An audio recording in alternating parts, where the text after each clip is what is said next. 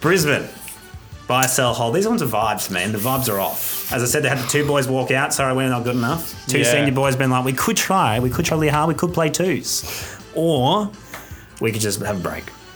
Yeah, and they can't win away from home. They cannot win. That that is that's massive. Uh, I, I really thought they overcame that ho- hurdle last year in finals uh, when they won there at the MCG against Melbourne, I think it was. Um, but I mean, the fact that they couldn't beat Hawthorn there, um, they've lost some absolute shockers this year already, um, and that was probably the worst one of the lot. They lost to Adelaide the week before, two losses in a row.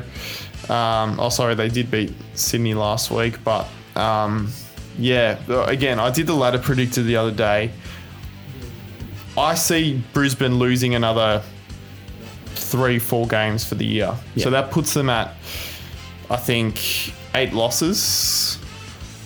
Four losses would put them at eight losses for the year. And if we go off last year's ladder, eight losses does not get you top four. yeah. So I'm selling. There you go. I'm holding because basically, in terms of like the odds, which I have based this kind of order off, they're back to where they started the year at. So you don't lose anything by hanging on to it for a couple of weeks. Yeah. They're they're there or thereabouts. All the same question marks. You know, their defense is looking a bit shaky. So next week they fix the defense, but then they don't have it in the midfield. Then Yeah. they fix the midfield, then the defense is broken, and then the forwards don't show up.